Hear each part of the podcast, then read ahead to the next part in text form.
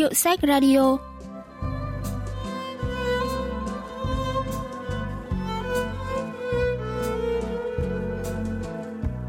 Thanh Tâm xin chào quý vị và các bạn. Mời quý vị và các bạn lắng nghe Hiệu sách Radio, chương trình giới thiệu những tác phẩm văn học đặc sắc và tiêu biểu nhất ở Hàn Quốc qua góc nhìn của các nhà phê bình văn học.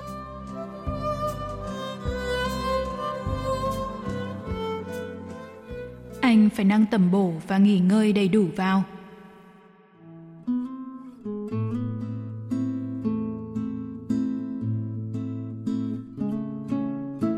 Bác sĩ đã nói như vậy từ 3 tháng trước, tức là trước khi tới kỳ nghỉ hè. Điều đó chứng tỏ bệnh tình ngày càng nặng rồi. Bác sĩ lại cằn nhằn tại sao bệnh vậy mà vẫn đi làm. Ông giơ tấm phim chụp lên phía cửa sổ, chỉ vào những vết ố chẳng chịt nhìn như những đám khói thuốc lá bay lơ lửng. Anh chợt cảm thấy phổi mình ngứa ngáy và sổ ra một tràng ho khan như muốn đẩy hết lũ khuẩn lao to lình khình đang cố ngoe nguẩy trườn ra ngoài qua cuống họng. Bác sĩ lại khuyên anh nghỉ việc và nói rằng càng cố thì càng mất sức, càng nguy hiểm tới tính mạng hàng chục lần. Nhưng đâu phải bây giờ, từ một năm trước đó, anh đã linh tính được bệnh tình vì hay ho ra máu, cũng biết rõ là mình phải nghỉ ngơi. Thực ra là trên đường từ bệnh viện về nhà, Tròn đã nghĩ là dù không có tiền ăn uống tầm bổ thì cũng sẽ nhất định nghỉ ngơi trong kỳ nghỉ mùa hè này. Nhưng đó là kế hoạch xa xỉ với anh, một giáo viên chủ nhiệm lớp 6. Anh phải làm việc đến tận 6 giờ chiều thứ bảy. Chuyện ngắn Bảo lưu cái chết của nhà văn Ý Bom Son xuất bản năm 1958 kể về câu chuyện của Charles, một giáo viên chủ nhiệm lớp 6 bị mắc bệnh lao.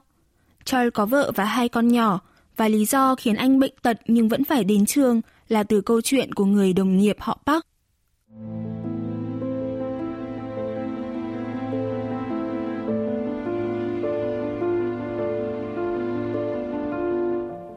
Park cũng mắc bệnh lao, cơ thể anh gầy gò xanh xao, hở ra là lại nằm vật ở trong phòng thường trực của trường. Lúc đó anh cũng khuyên đồng nghiệp phải nghỉ ngơi, hệt như lời bác sĩ. Thì tôi cũng biết vậy. Giá như cái máy xay lúa hỏng thì chỉ cần tắt động cơ, rồi khởi động lại để vận hành tiếp thì tốt biết bao. Cũng giống như cái thân tôi, có hỏng hóc, ốm đau thế nào thì vẫn phải cho ra gạo. Cuối cùng, năm học mới vừa bắt đầu được tầm một tháng thì thầy Park phải nghỉ việc. Hai tuần sau có giáo viên mới tới dạy thay. Người giáo viên này là con trai của ông chủ xưởng rượu, cũng là chủ tịch hội khuyến học của trường. Sau khi được bàn giao lại chỗ ngồi của thầy Park, người giáo viên mới lau đi lau lại chiếc bàn bằng bông tẩm cồn. Rồi đến một buổi sáng nọ, sau đó khoảng một tháng. Charles mở cửa phòng giáo vụ, bước vào thì thấy thầy Park ở đó. Ơ, thầy Park đây à? Anh vẫn khỏe chứ? Tiếng chuông báo của tổ giáo viên buổi sáng vang lên, mọi người đều ngồi ngay ngắn vào chỗ. Nhưng chỗ ngồi của thầy Park đã có thầy giáo mới thay, nên anh buộc phải cầm cặp lồng bọc túi trong vải đen và ngồi ở chiếc ghế băng dài dành cho khách.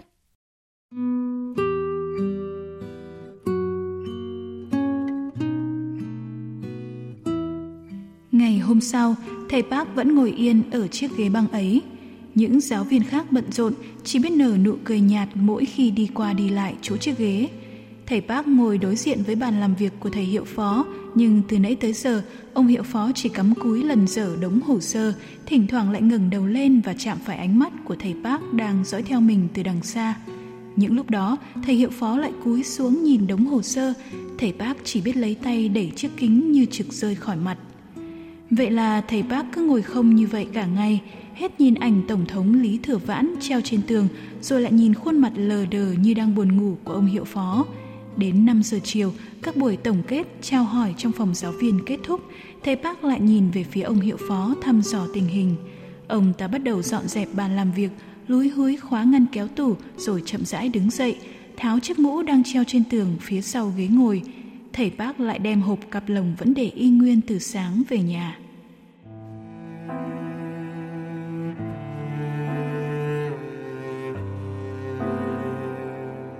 Hôm sau, thầy bác vẫn đến và vẫn chỉ ngồi ở ghế chờ dành cho khách. Anh cứ ngồi lim dim cả ngày, lúc mở mắt thì nhìn ảnh Tổng thống treo trên tường, lúc nhắm mắt thì nghĩ về lời của ông hiệu trưởng mấy ngày trước khi anh mới quay lại trường học. Anh quay lại là tốt rồi, nhưng phải chờ chút. Thầy giáo mới này tuy mang tiếng là làm việc tạm thời thôi, nhưng mới làm việc chưa đầy một tháng mà đã cho nghỉ thì cũng khó lắm. Mà anh có chắc là đã khỏe hẳn chưa? Đúng lúc đó thì anh thấy ngứa học nhưng cố hết sức để không bật ho, bèn nuốt nước bọt đánh ực.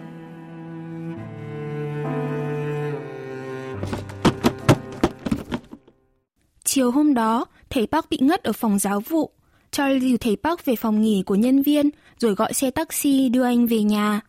Nghe đồng nghiệp nhắc nhở phải nghỉ ngơi, thầy Park chỉ biết than thở.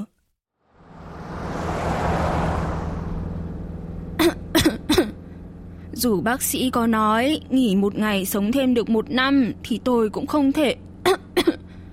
nói chung là phải cắn răng mà cố sống cho đến lúc chết anh ạ. À.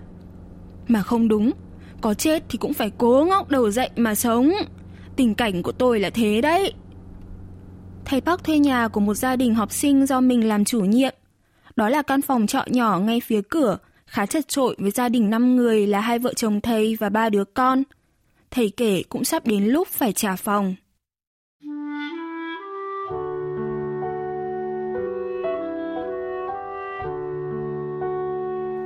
Ít lâu sau thì có tin thầy Park mất. Phòng giáo vụ truyền tay nhau tờ ghi danh phúng điếu. Trên tờ danh sách phúng có tên các giáo viên được khoanh tròn một trong ba chữ họ và tên. Đây là cách đánh dấu đồng ý góp tiền theo hình thức trừ lương khi trường có đám tang hay mừng đám cưới con trai của một vị trong ban giám hiệu, mừng lễ trăm ngày của một cô giáo nào đó. Vì thầy Cho biết nhà thầy Park nên đã được cử làm đại diện đi viếng. Charles cầm phong bì nhưng đi được một đoạn lại quay về văn phòng, ngồi xuống bàn, đầu vẫn đội nguyên mũ. Sao anh không đi nữa à? Vâng, chắc tôi không đi đâu. Thế thì ai đi? Chắc sẽ không có ai đi đâu. Charles cầm phong bì phúng điếu, nhưng trong đó không có tiền, chỉ có một tờ giấy ghi nợ.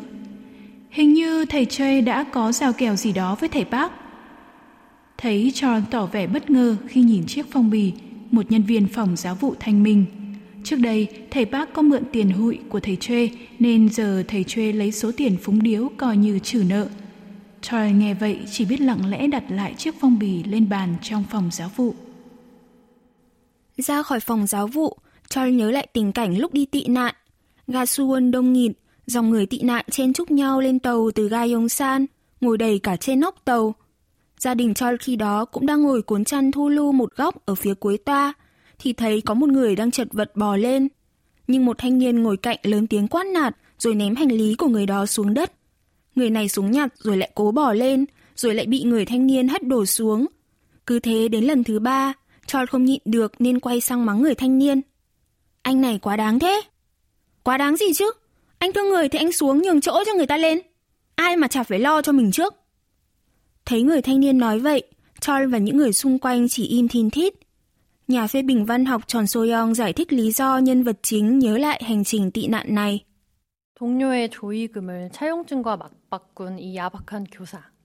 Trong con mắt của nhân vật chính, người giáo viên nhẫn tâm lấy tiền phung điếu của đồng nghiệp để trả nợ và người thanh niên hốt tù của người tị nạn trên tàu đều là những kẻ ích kỷ tàn nhẫn.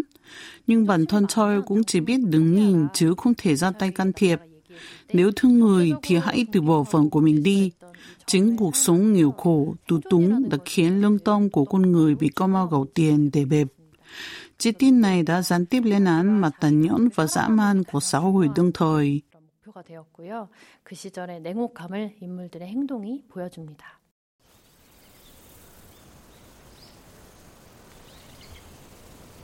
Hôm đó là buổi dã ngoại, cho đưa học sinh đi ngắm lá vàng.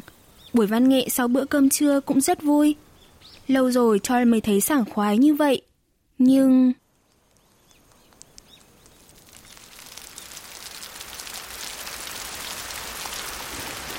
Gió bắt đầu thổi mạnh và mưa rơi ào ào.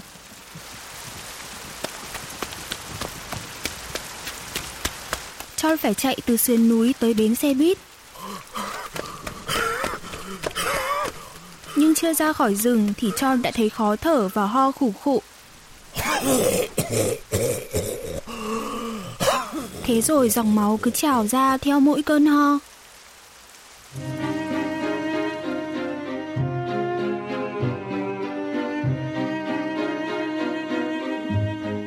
Charles xin nghỉ đã 5 ngày với lý do bị tiêu chảy. Anh vẫn ho ra máu đều. Bác sĩ đến khám bảo không sao, nhưng lần nào cũng thấy vợ cúi đầu im lặng. Hôm nay bao nhiêu nhỉ? Ngày 19 rồi, mà sao? Tháng này đến lượt tôi lấy tiền hụi. Tôi đứng số 3 mà. 100 ngàn đồng đấy. Ngày 25, mình nhất định phải đến trường mà lấy. Họ biết tôi thế này, có thể sẽ không đưa tiền đâu.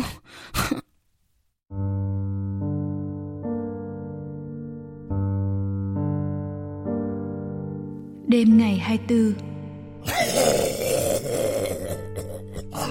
Charlie ho ra máu nhiều vô kể, mặt xanh mét.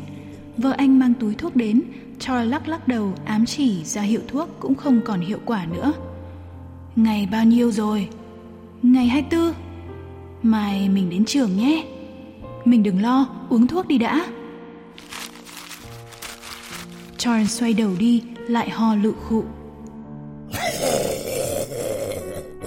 Anh thở hổn hển, mắt lim dim nhìn về phía vợ và lại mấp máy hỏi. Gì vậy? Ngày bao nhiêu? Ngày 24 Charles lại nhắm mắt. Vợ anh cứ ngồi đó lặng nhìn khuôn mặt chảy dài của chồng. Anh lại ho. Ngày mấy? Đó không phải giọng của anh nữa, Mà là giọng rít lên từ cuống họng. Ngày 24 Vợ ghé sát vào tay tròn mà nói. Tròn liếm môi thều thào. Nhớ hoãn lại. Cái gì? Chờ đến hết ngày mai. Chờ cái gì?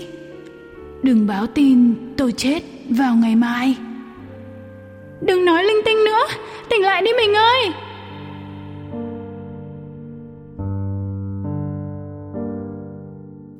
Giáo sư khoa ngữ văn trường Đại học Seoul, Mamino bình luận về mong muốn bảo lưu cái chết của nhân vật chính. 박 선생님에 대해서 동료 교사들이 보이는 태도를 보고 sau khi chứng kiến thái độ, cách đối xử của các đồng nghiệp đối với thầy Park, Choi cũng liên hệ ngay tới tình cảnh của mình. Anh xếp thứ ba trong hội hội, tức là được nhận tiền hụi khá sớm. Nhưng nếu mọi người trong trường biết anh chết vì bệnh lao, thì chắc chắn sẽ không giao cho anh khoản tiền đó. Vậy là vì gia đình nên ngay lúc cận kề với tử thần, Choi cũng phải nghĩ cách bảo lưu cái chết, thực ra là hoãn lại việc loan tin về cái chết của mình. Quyết định này nghe có phần cực đoan nhưng đã phản ánh và lên án sâu sắc hiện thực xã hội coi trọng giá trị đồng tiền hơn là tính mạng, tình thân giữa con người với con người.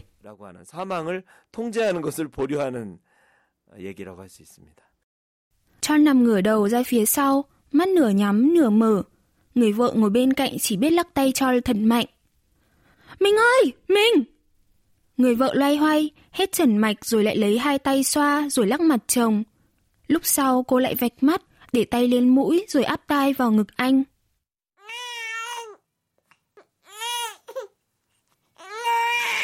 Đứa con nhỏ tỉnh giấc giữa đêm và khóc ngằn ngặt, nhưng người vợ không nghe thấy gì hết.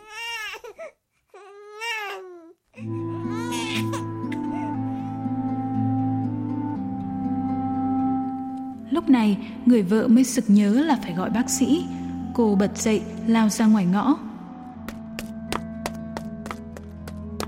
Đã nửa đêm rồi, trời không một chòm sao. Cô ra đến đường cái, xung quanh tĩnh mịch như tờ.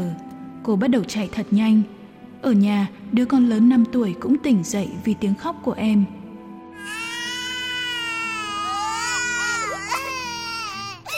Đứa nhỏ đạp chân, giơ hai tay hai chân lên trời mà khóc ngằn ngặt. Đứa lớn hết đứng lại ngồi trên giường và cũng bắt đầu khóc gọi mẹ. Charles nằm ở nhà trên, không còn nghe thấy tiếng khóc của con nữa. Người vợ cứ lấy hai tay đấm bùm bụp như muốn phá cửa bệnh viện. Tiếng đập cửa nghe càng inh ỏi giữa đêm khuya tĩnh mịch, nhưng cánh cổng vẫn không hề suy chuyển.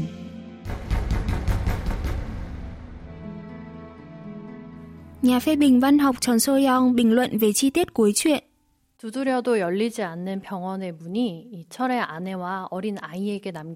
Người đọc có thể phần nào hình dung ra số phận của gia đình thầy giáo Chol. Không rõ kế hoạch bảo lưu cái chết của Chol có thành công hay không, nhưng chắc hẳn khoản tiền hối kia cũng không giúp ích từng nhiều cho đời sống cùng cực của gia đình anh. Chiến tranh đi qua, người ta bắt đầu mày mê kiếm tiền, mưu cầu lợi ích cá nhân và dần gạt qua một bên những giá trị đạo đức, luân lý thông thường. Chắc hẳn rồi gia đình của thầy giáo Choi cũng sẽ bo vo, loạn choạng giữa dùng đời, giống như người dân tị nạn bị hất tù hay thầy giáo bác bị trừ nợ tiền phùng điếu trước đây. 굳게 닫힌 문 앞에 선 사람처럼 막막하고 외로웠을 것입니다.